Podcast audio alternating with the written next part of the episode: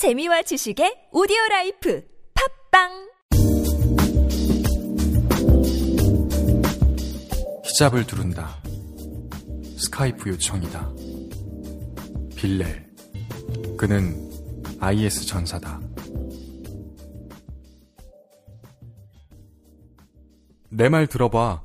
나는 그 누구보다도 너를 사랑해. 내게서 멀리 떨어져 악의 무리 속에 있는 네 생각만 하면 정말 힘들어.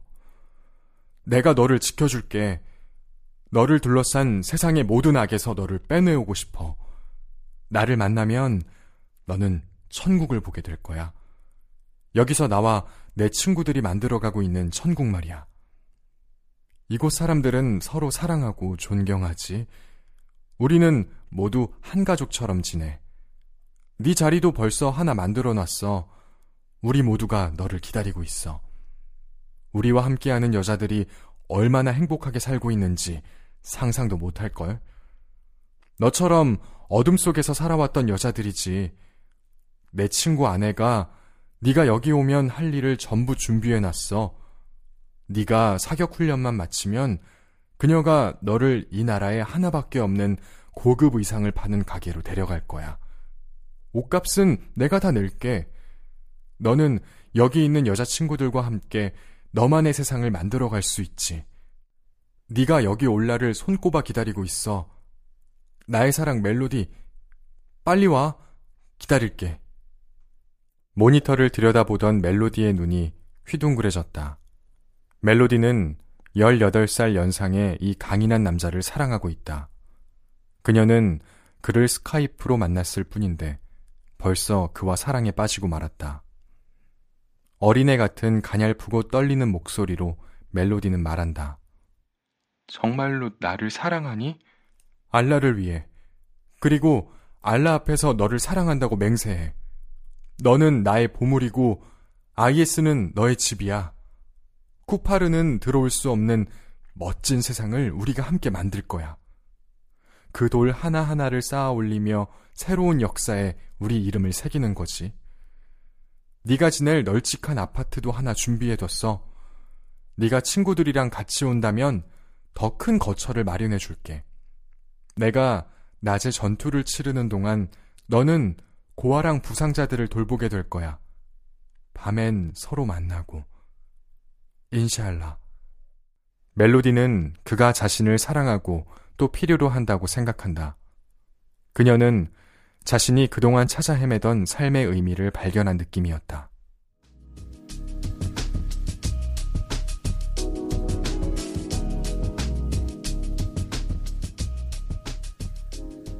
나는 IS의 선동 방법에 대해 분노를 느꼈다.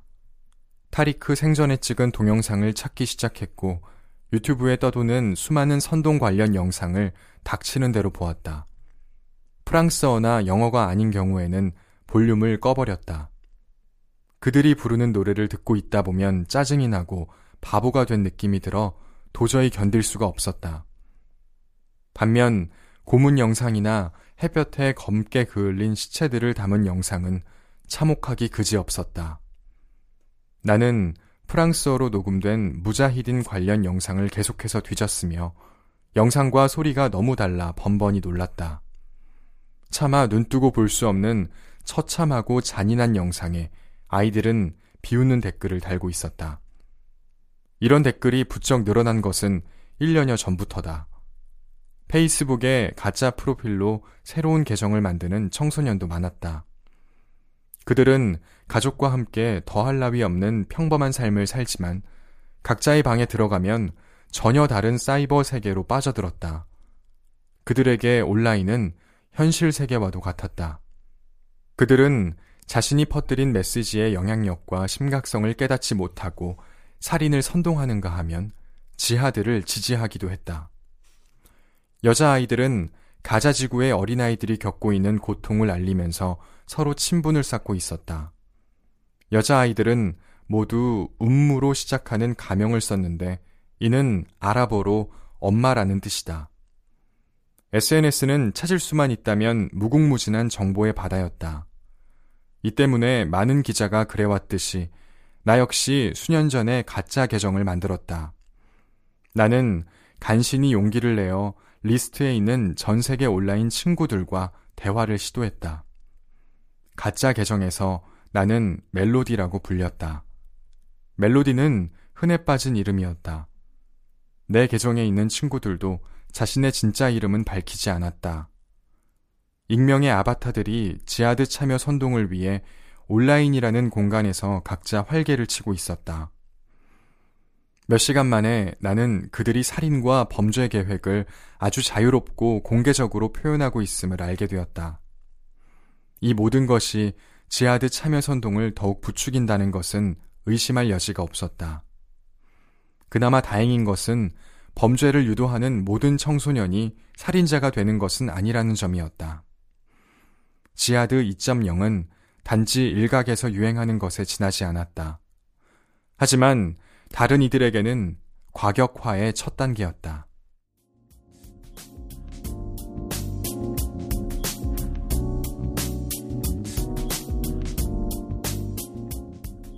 1997년에 가수 이암의 전설적인 앨범 은색 마이크의 학교를 들으면서 내 음악 안목은 높아졌다.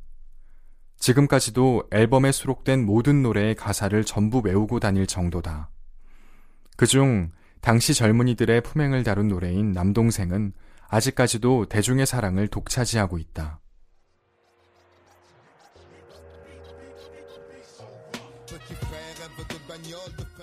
내 남동생이 차도 갖고 싶고 옷도 갖고 싶고 돈도 많았으면 좋겠대.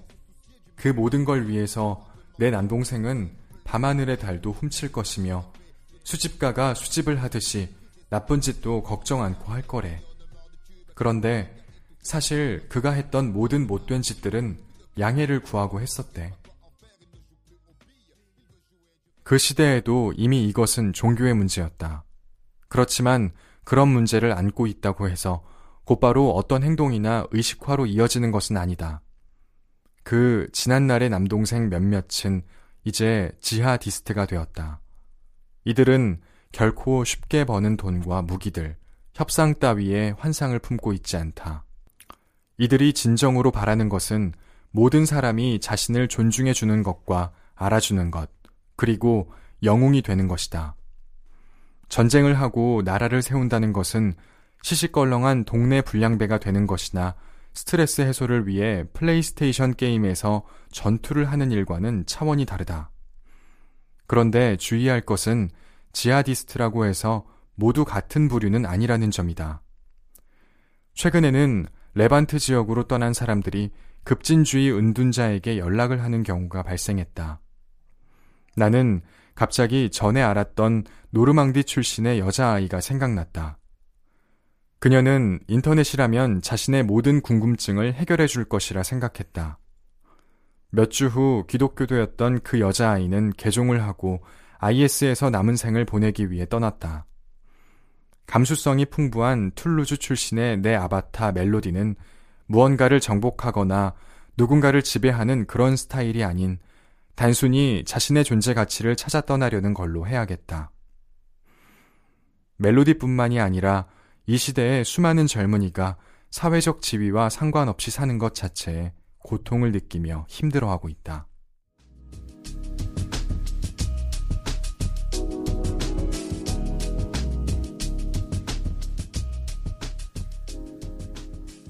그녀는 몇 명의 IS 전사가 그쪽에 있느냐고 묻는다. 여기서는 IS라고 하지 않고 다우라 이슬라미아 피 이라크와 샴이라고 해.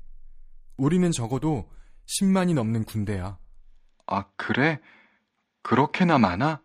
어쩌면 10만도 넘을 수도 있어.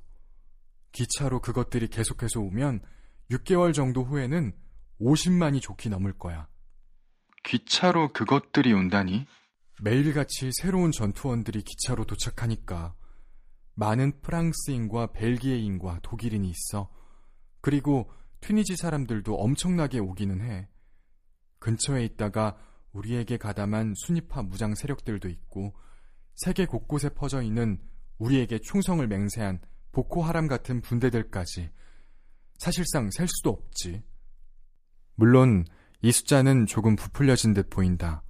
하지만 그 외 나머지 이야기는 거짓말 같지만 사실이다. 빌렐은 오늘 저녁 비밀의 광맥 같은 존재다. 멜로디는 이것을 이용한다. 내가 너한테 얼마나 관심이 많은 줄 알아? 혹시 너한테서 연락이 없을 때에는 나 혼자 이것저것 알아보곤 해. 그러다 보니까 네가 있는 그곳은 모든 것을 잘 준비할 거라는 생각이 들더라. 그곳은 대체 어떻게 돌아가는 거야? 각자 자기 직위에 맞게 업무가 정해져 있어.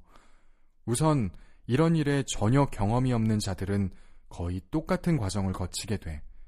오전에는 언어 수업이 있고 오후에는 사격 훈련이 있어. 잠은 카티바에서 프랑스어권 사람들과 함께 자고 그리고 경험이 풍부한 군인들이 너의 영적인 신앙생활을 이끌어주도록 함께 지내게 되지. 2주 정도가 지나서 전쟁에 나가 충분히 싸울 수 있을 정도가 되면 전장에 투입돼서 비밀 활동을 하게 돼. 예를 들어, 만약 군인 모집이나 간첩 활동 등 특정한 분야에서 뛰어난 실력을 갖추게 되면 부상을 입고 병원에 후송된 지하디스트를 방문한다든가 필요한 곳에 약을 공급하는 등 고귀한 임무를 맡게 되지. 그리고 누구든지 원하면 설교자가 되어서 무지한 사람들에게 코란을 가르칠 수도 있어. 남은 시간에는 네가 하고 싶은 건 뭐든 다 해도 돼. 이곳에서의 인생은 아름다워. 그리고 거기에 드는 비용도 얼마 안 돼. 우리는 자유롭게 살기 위해서 싸우고 있는 거야. 자유롭게 살기 위해서라. 빌렐은 멜로디에게 보여준 유토피아의 모습을 생각하며 지하디스트 대부분이 실제로는 말단직 역할을 하고 있다는 사실을 인정하지 않으려고 매우 조심한다. 그렇지만 나는, 예를 들면, 나는 돈이 없어. 거기서 사는데 많은 돈이 필요 없다고는 하지만, 샤리아를 지키려면 나는 일을 할 수가 없는데, 어떻게? 너는 달라. 너는 여자잖아. 게다가 내 미래의 부인이기도 하고. 인샬라. 어쨌든 조직에서 충성스러운 사람들에게는 한 달에 50에서 250달러는 주니까 너는 프랑스에서보다 훨씬 많은 돈을 가질 수 있어. 부자도 될 수 있어. 프랑스에서는 일부 부유층만 모든 걸 누리고 너 같은 애는 힘들고 소외된 삶을 살지만 여기서는 우리가 신앙심 없는 프랑스인의 등을 쳐먹지. 그렇지만 남녀가 똑같은 임무를 받지는 않아. 방금 말한 건 남자들의 교육 방법이야. 내가 알기로는 가미카제가 된 사람들은 빨리 죽고 싶어 한다던데. 너무 초조해서 그러는 걸까? 어쩌면 그들의 고향으로 돌아가고 싶어 하는 것일 수도 있잖아. 돌아간다고 해도 결국에는 교도소에서 여생을 보내게 되겠지만. 진짜야?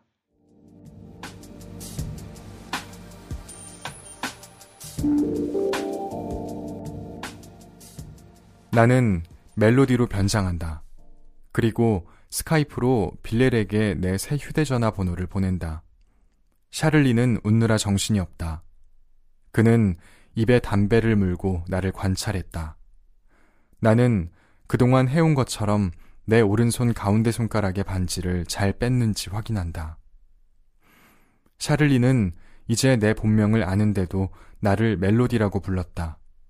그러면서 그는 얼굴을 다 가려버려서 별로 안 예쁘다는 말을 덧붙인다. 나도 나름대로 이 무거운 분위기를 바꿔보려고 애를 쓰며 그의 칭찬 아닌 칭찬에 미소로 답한다.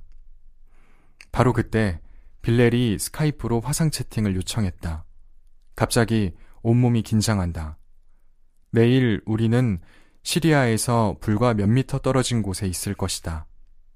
이제 마지막이 될 빌렐의 채팅 요청이 내가 지금까지 온 길을 생각나게 했다. 지금이야말로 그동안의 일이 마무리되는 것 같았다. 이 순간 가장 두려운 것은 샤를리가 테러리스트와 채팅하는 나를 미친 사람 취급하지나 않을까 하는 것이었다. 나는 그가 이 이야기에는 오로지 기자와 꼭두각시 인형 단 둘밖에 등장하지 않는다는 것을 이해해 주었으면 했다. 나는 침대에 똑바로 앉아서 승낙을 뜻하는 초록색 버튼을 눌렀다. 빌렐은 멜로디에게 할 이야기가 너무 많은데 무슨 말부터 해야 할지 몰라 허둥댔다.